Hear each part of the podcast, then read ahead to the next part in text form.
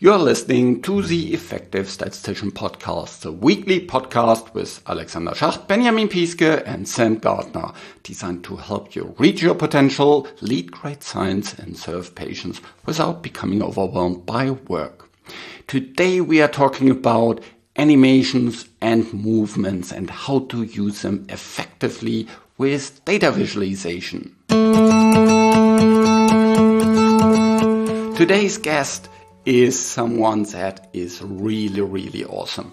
She has so much knowledge about data visualization. She has worked with world class institutions like MIT and helped even the BBC with her work in showing better the data and making sure that everybody can understand data, for example, around elections or around the corona crisis.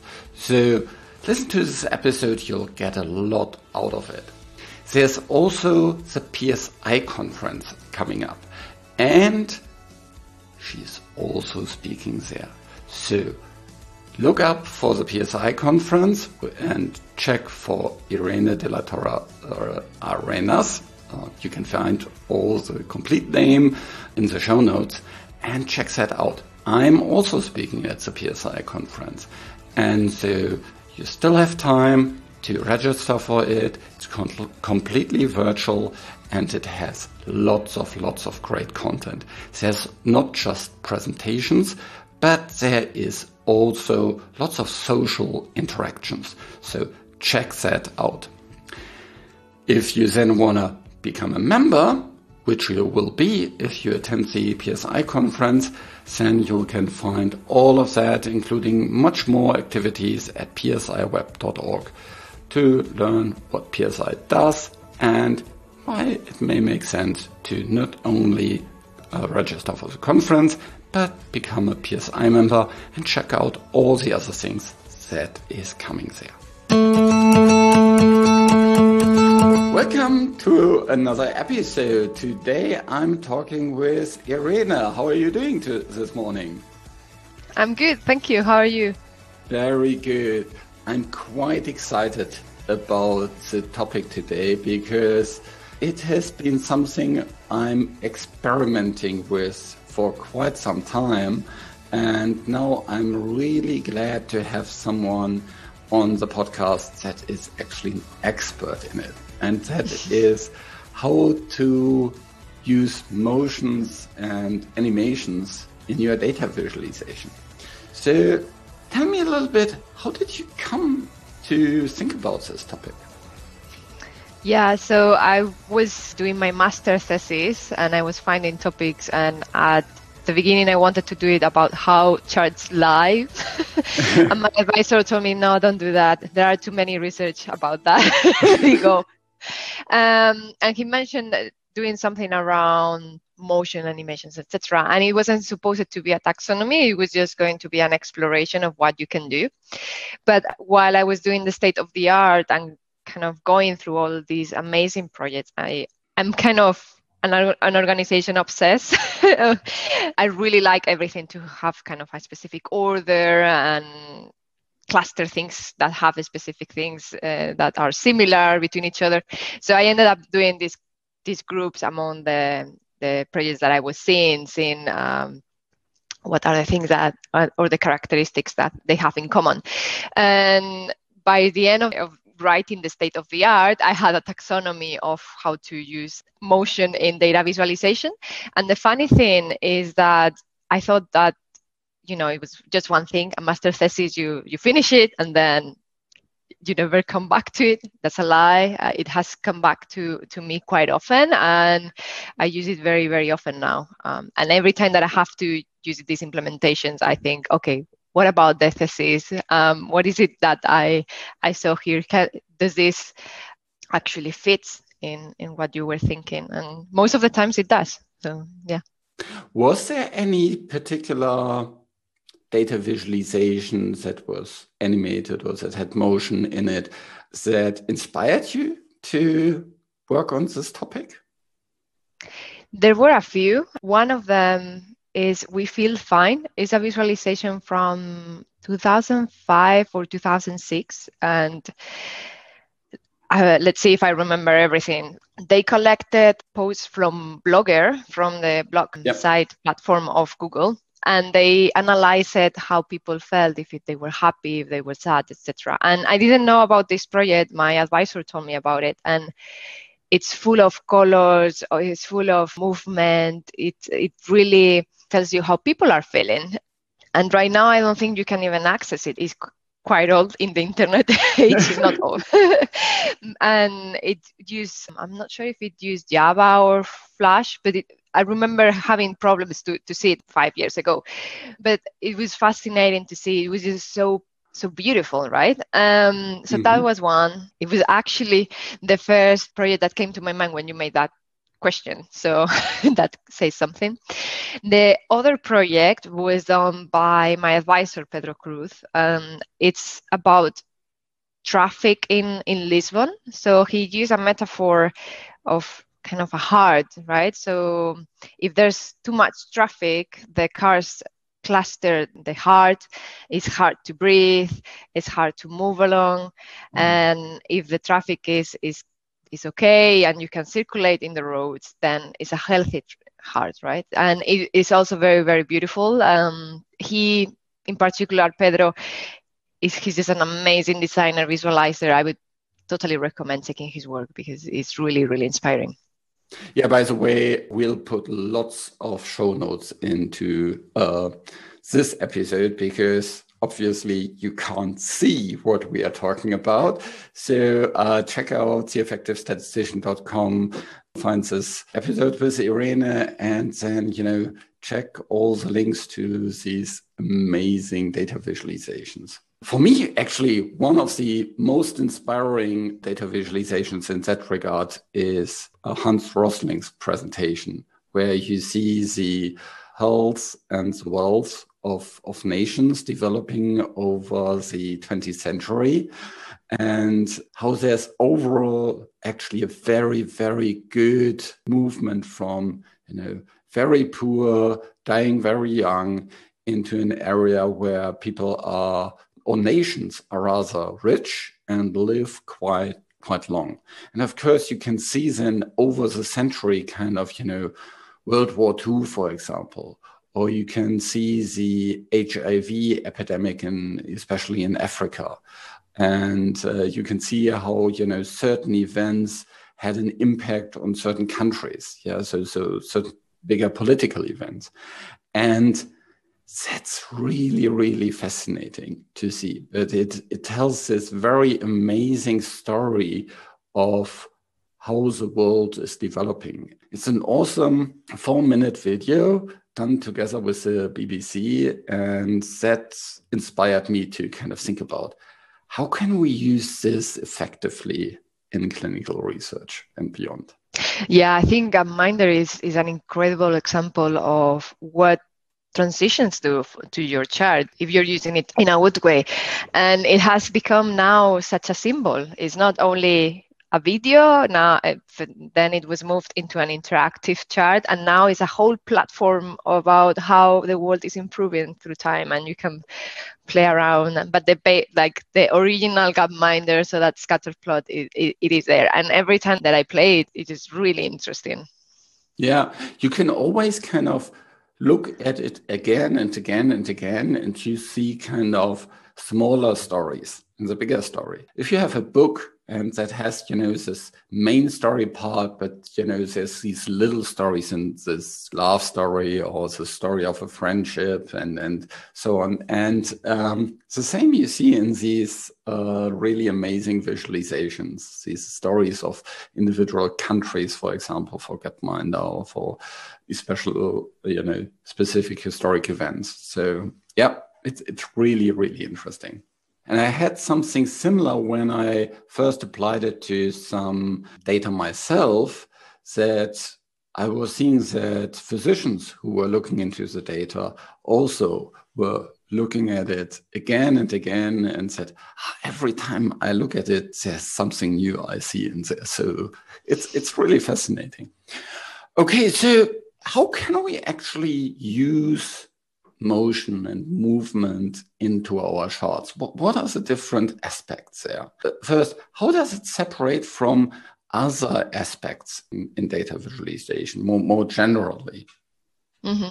So one of the things that I thought about starting this this research is usually designers kind of distrust animations, especially if we think in a normal context like a PowerPoint, right? You, you say, I don't want to add this. But it's a very, very effective implementation. It's actually one of the things along color, orientation, size, stereoscopic depth. So if something is, is further away from us or if it's blurrier, etc., that really catches our eye, especially if it's in the corner in the peripheral mm-hmm. vision. And I think it's just biology is something that we use for knowing if we are safe or if there's an animal around that wants to eat us.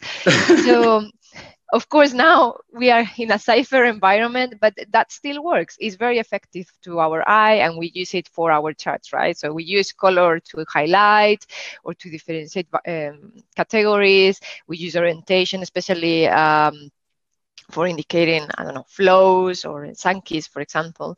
We use size etc so it we we employ these attributes in our data visualization, but usually motion and transitions tend to happen as the last thing that we add on, as a, something that is nice to have. And they, the, the main problem is when we do that without really thinking, okay, what is the What is what I want to accomplish with this uh, implementation here? What is what I want this animation to do in my overall design? So that's when I started doing this categorization. What are the, the functions that the motions are doing in the visualizations? And what I basically found out is that there are four ways of using this in an effective way. And of course, it can go wrong really easily, like with anything, especially in design. Uh, but they they tend to be quite interesting. So the first one is it's probably the, the most straightforward for me, which is data that is portrayed as motion because it's basically motion. It's per se. So think about. Can you give an example yeah, for that? Think think about visualizations where we are showing traffic flows or or movements or weather changes. So there's this amazing visualization, the wind map that shows uh, currents of air in the United States. And it shows you the flow, what is the orientation, the speed, etc. That visualization actually influenced another designer to do a very famous visualization tool called Earth, which is just the planet Earth, and you can see the, the you can see the wind currents, you can see sea currents, uh, temperature, etc. And from there, you can now see how wind is portrayed in in the weather in the weather section of TV news in such a way yeah. because it's very effective. You see it very well how where the wind is coming from, if it's strong, if it's slow, etc. So it's basically so this is really when you have time as a variable in your data set. So and then you use kind of that time to kind of also protect portray it in your movie. And you know and you can have have it speeded up or slowed down or uh, different ways of, of showing it. Yeah. yeah. It can be done in two ways. So if the data has position and time then it's kind of display movement. That is a traffic flow that we were talking about. If it mm-hmm. only has time and we want to use it as a metaphor, then it can be in, encoded in an indirect way. So I'm trying to think about a project that I did about coronavirus, where we use a metaphor of a flower. And it was showing how coronavirus cases and deaths changed through time. And we have obviously data for every, every day. And it was a, a, metaphorical flower for everyone that was kind of uh, suffering through this whole pandemic. Obviously, that's not movement but there's an animation in there and we use it as a way to explain that cases are rising really really fast or uh, that are happening also very fast or not so it's something that has to be related to time but it's also true that you can use this type of information uh, without the data having time. So imagine that you want to show, I don't know, I'm going to, to use another project of mine, corruption in the different states of uh, America. And you want to kind of encode that the more corruption, the more difficult it is to, to see something, or the, the more barriers you have in order to, to find the specific information. You can use it by encoding corruption into a visual shape that has motion there, so an animation. And then that's not related to time, it's not related to to, to movement per se, but you're using an animation to explain that there's something there that is avoiding you to get what you want. Yeah, I think that is similar to a project where I was looking into, and we had disease severity as kind of the, the variable which we encoded with motion. Because we were thinking kind of, okay, for that, it was a progressive chronic disease. And so over time, you will deteriorate. Yeah. Continually, of course, it goes ups and downs. Yeah. But you can think of yourself as well, you start with uh, mild symptoms it, it, was alzheimer yeah you start with mild symptoms and you you know you progress over time and then the more you progress yeah you see how different parts of your cognitive space are affected yeah so memory cognition ultimately speech yeah and so you could use there instead of time as a variable used overall severity mm-hmm. And I think that's that's in the same way here. You use kind of in in the flower example, you have number of cases, yeah, worldwide or within a specific uh, country. There was one piece in this flower that I found really really nice. Is that you had the um, so to say the face of the flower as this round circle, and then there are you know like a clock that goes around there, you had these different visualizations that shows it. And I, I thought that kind of similarity with the analog clock is really a nice way to visualize time and to kind of show that, especially if you have something like a day or year or something, you know, more periodic. Mm-hmm. Yeah, that's that flower actually took a long time to to finalize. It's it is a timeline, right? It's a radial timeline. And the initial so what I'm I'm going to explain a little bit for people who might not know what the project is about. So again, it's about coronavirus, and this metaphorical flower has different parts. So the tail, the the stem, sorry, it's, it basically grows as cumulative cases in a country or in the world uh, grows. And then the petals are people who have died of coronavirus in a specific day. So you basically see the flower growing through time and it becomes kind of beautiful. Uh, it's it's really sad when you realize what the data is about and that's the whole point of, of the project. But it basically the petals create a, a, radial timeline of how many people have died through the last six months. I think it yeah the data uh, we we, we published it in december so it, it was six months of the pandemic. And it's quite interesting for me that timeline was quite interesting first because you really can see the the different waves coming through the different the continents, the countries, etc. But it also showed quite well. I'm gonna say blobs. Yeah. So issues with the data. For example, I'm Spanish, so one of the first flowers that I really wanted to see is, is Spain. And what happened there is that in June, the country decided to change how they were counting the the number of deaths. So they didn't publish data for a while while they were kind of constructing this new or collecting all the data they needed for this new way new way of counting. And then by the end of july they publish in one day i don't know how many deaths thousand. So you you get this huge petal and then the flower continues normally. But um, it's really interesting to see kind of this this these issues with the data in in such a way because then you really see where something happened with the counting and it makes again the flowers quite unique and it's i feel very weird speaking about it in this tone because it's again it's it's a really sad data set Yeah. What I also like about this with the petals is that you kind of see what happened. Yeah. So I think that is one of the parts with movement is kind of you only see at a given moment that part. Yeah. So uh, if you think back about the Gapminder thing, yeah, at any given time point, you can only see where the nations now. You don't you you need to remember where they started. Mm. But here with these petals, um, you still see kind of the uh, the past timeline, and uh, it's it's a nice additional feature in there that, that helps you to see it as uh, animated, but also still the kind of timeline. And I've seen that sometimes in graphs where they, you know, you have a yeah, just a regular line chart. Yeah. And you have time in the study.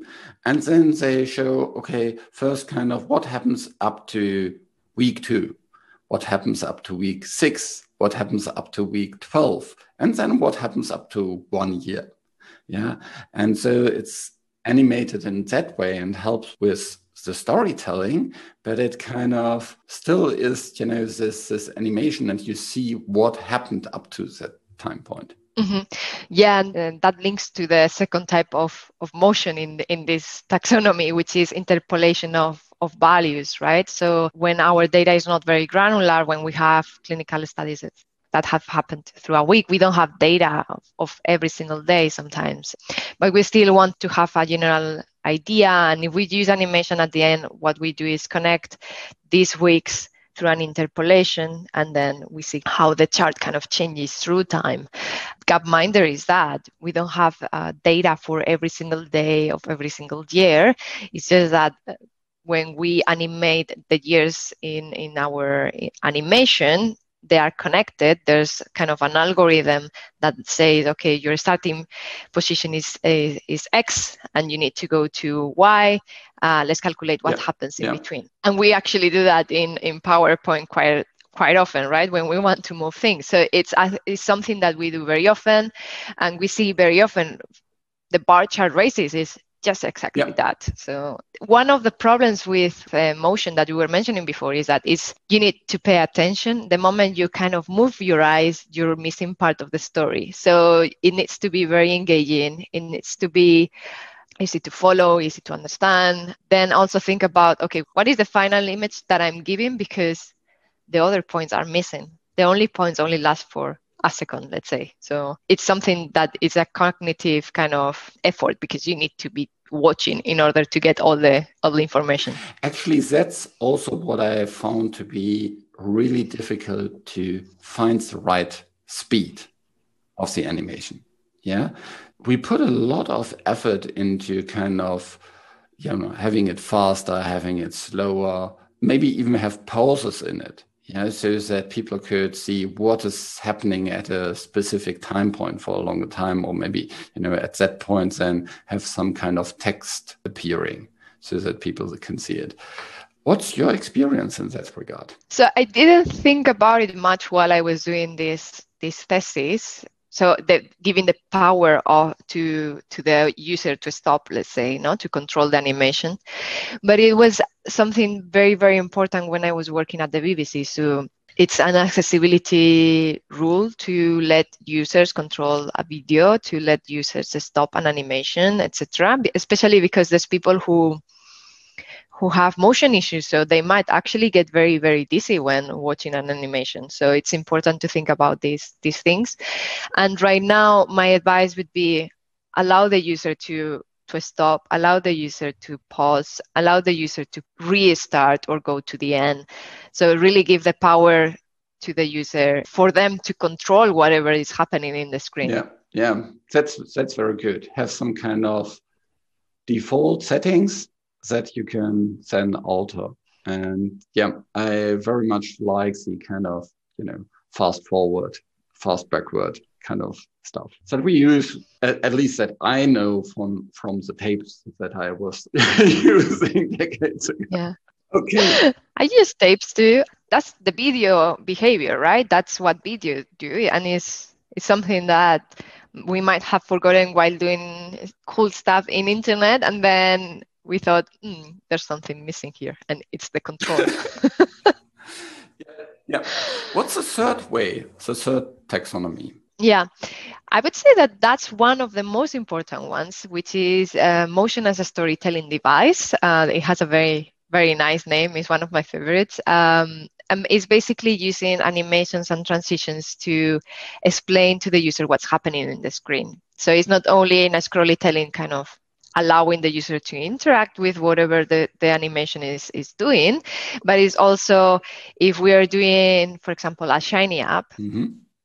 and we are interacting with, we are zooming in or zooming out, or we are selecting a specific data sets and the chart changes, it's all the transitions that we should implement in order to tell the user, be careful, be aware, just by interacting with the data, you're modifying the chart. So the scales are changing, the way you're displaying or sorting the data is also changing.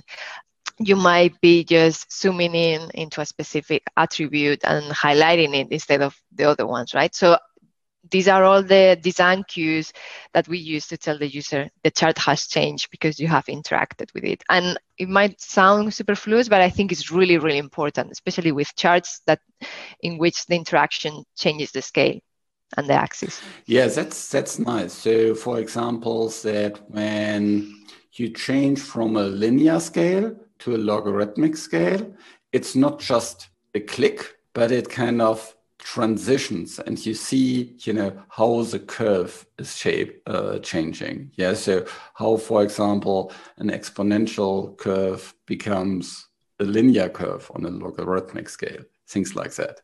So mm. uh, yeah, yeah. Yeah.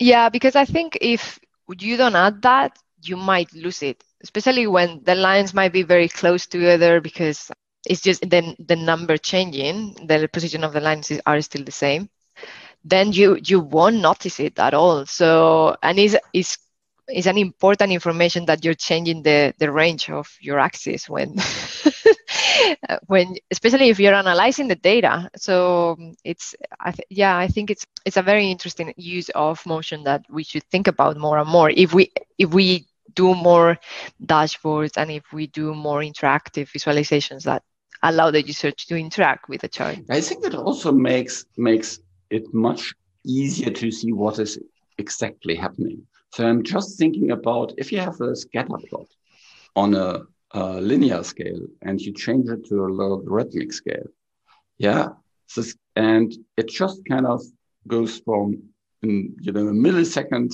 from one to another. You don't see how these individual points are moving. You just see before and after. But if you have this transition, you can actually see, okay, ah, these groups of points here, they move to here. And that group here stayed more or less there. Yeah. And so you don't see that if you have just two two pictures. Yeah, you're right. I think it's it's telling you exactly what is happening. So it's it's also very engaging. I think again, it, this goes back to the beginning. So motion really catches our eye, and if we do this, it's not only giving information, but it is making something a little bit nicer. Yeah, and you also don't get lost. I, I'm just thinking of of a map, yeah, and with the if, if you use Google Maps or something like this, you zoom in, and it's you know not just a click that you kind of from one moment to the other you're really, really close in the map, but it zooms in and therefore you can really kind of see, okay, okay, this is now the smaller part of this bigger part. I know exactly kind of where it was oriented on, on the um, uh, less granular map. And so that makes it really, really easy to, to see kind of, okay, where's it coming? Yeah especially for areas that you don't know where they are. So mm-hmm. if you're seeing a map, for example, in, in Germany, since we both are here, and, and you're you want to zoom into, for example, I don't know, a city that is an outlier, or you want to, to find a specific thing, but you don't know that the location. You could you, let's say you could write it in a search and then you click and you zoom in into that area right? If there's no if there's no animation and you don't know where that specific area is then you don't really know where it is. So actually, the motion and the zooming in is telling you, okay, this place is located in this specific place. So it's uh, it's giving you information. Yeah. So really, kind of, you see first a map of Germany, and then it zooms into Munich, or it zooms into Castrop Rauxel, which you probably don't know where it is if you're not from Germany. yeah, and that's basically what the the scrollies, these scrollies that we see so often do, right? They guide you and they use motion kind of like telling you a general view, then you then you zoom in, then you do something different. And it's really what movies do at the end of the day. So it when we think about these implementations, it's also good to to kind of do a, small storyboards and think about okay, what is the story? What do I want to do? How how do I use it? Yeah, yeah, it's uh, yeah. That's a very good point. It's very similar to techniques that you see in movies. Yeah, where also kind of they zoom in instead of kind of just making a new take. Yeah, and and that way you can see that it's a part of a bigger picture. Yeah, yeah. Okay, what's uh what's the last taxonomy that we need to speak about? Yeah, so the last one is uh, the shiniest one. It's uh, called motion as a captivator. So it's that type of motion that is not is not data, is uh, not an interpolation, and is not used to guide you th- through the visualization, but it still is still very very interesting, very nice to see, and it actually is what drags you to the visualization and lets you stay with it. So my my my thinking was there's so many implementations of motion where there's no supposed value on it, but because of it, it catches your attention. And then once you've realized what you're seeing it looks interesting so you stay with it.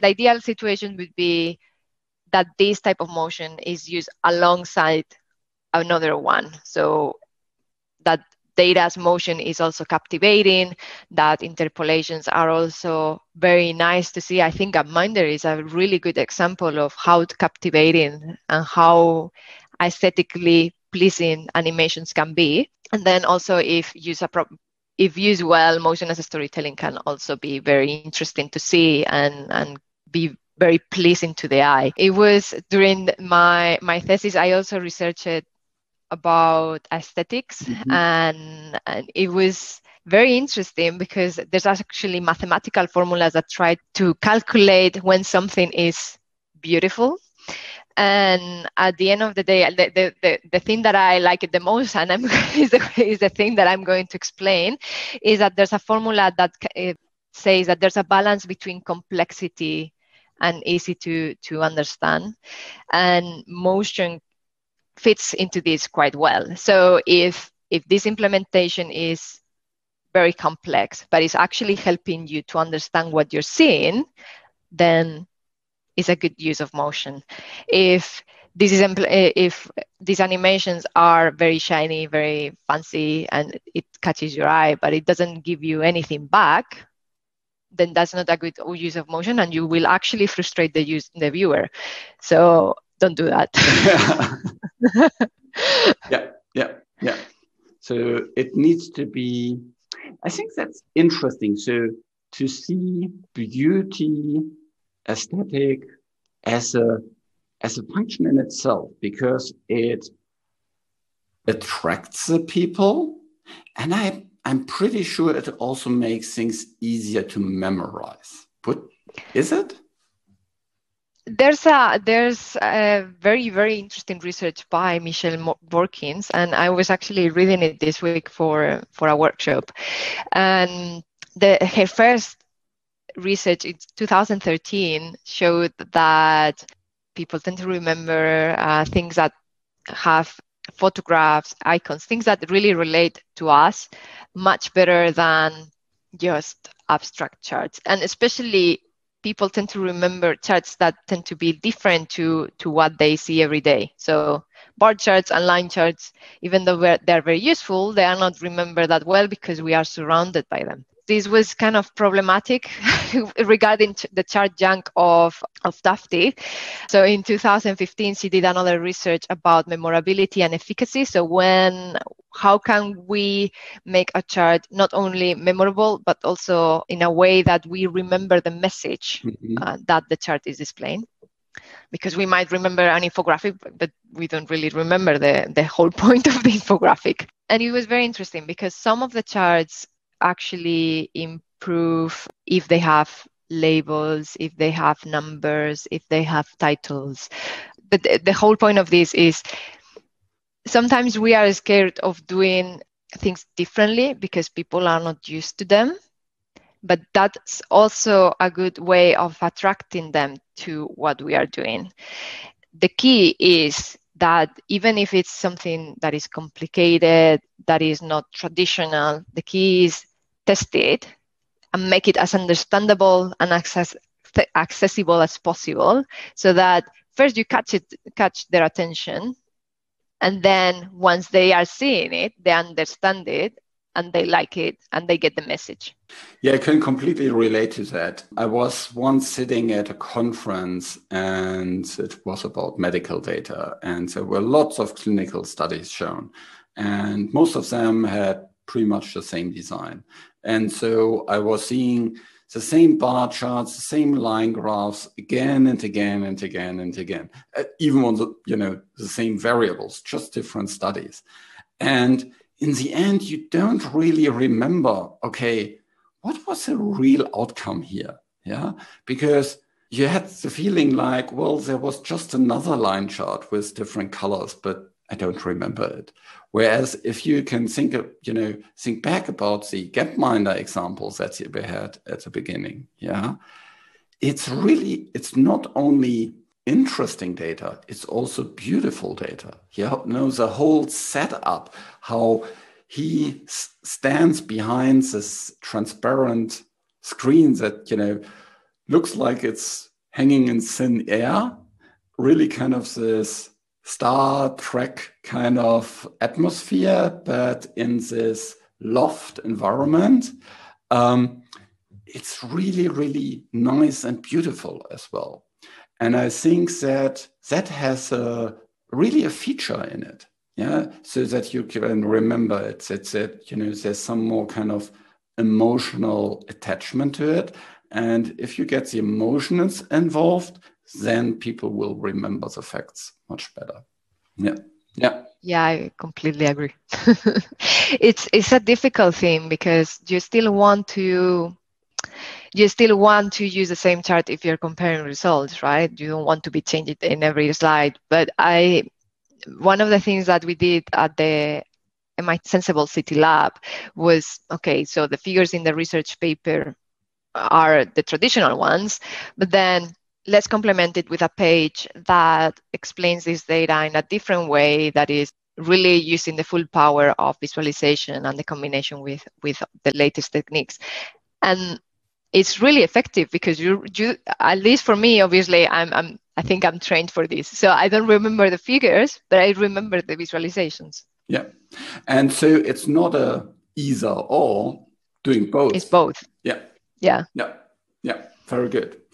Awesome. So we talked quite a lot now about animations and movements and what you can do with it. We um, had lots of examples that we'll refer to in the in the show notes. So make sure to go to theeffectivestatistician.com and um, find Irene's episode here. And we looked through these different taxonomies, how you can use visualization. And you can combine these into one try it out. Yeah. Uh, especially with the different software that is out there. There's lots of kind of on the shelf, off the shelf software. There's, you know, things like you can try out in Flourish, for example. There's, you know, this bar race that we talked about. There's gganimate that you can use in R to animate stuff. So have a try. Also, we had on the wonderful Wednesday of the special interest group, we have a couple of different examples where we had the typical clinical data sets, but we have animations in it, yeah, or some movements in it. And so also check out the uh, these webinars and the corresponding blog will also link to that in the, in the show notes. So thanks so much, Irina, for this awesome episode. Any final thoughts that you would like to have the listener as, as a key takeaway? I, I would repeat what you said. Uh, try it out. this is all learned by practice, and and then also show it to people. So test it because sometimes we do really cool things, and that has happened to me, and then no one understands it, which is not really what we want. but try it out and do it and yep. have fun with it. I think that's the the best part of it. Yeah, yeah.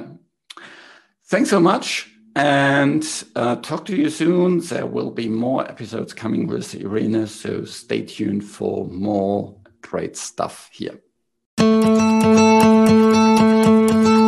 This show was created in association with PSI and check out the upcoming conference at psiweb.org.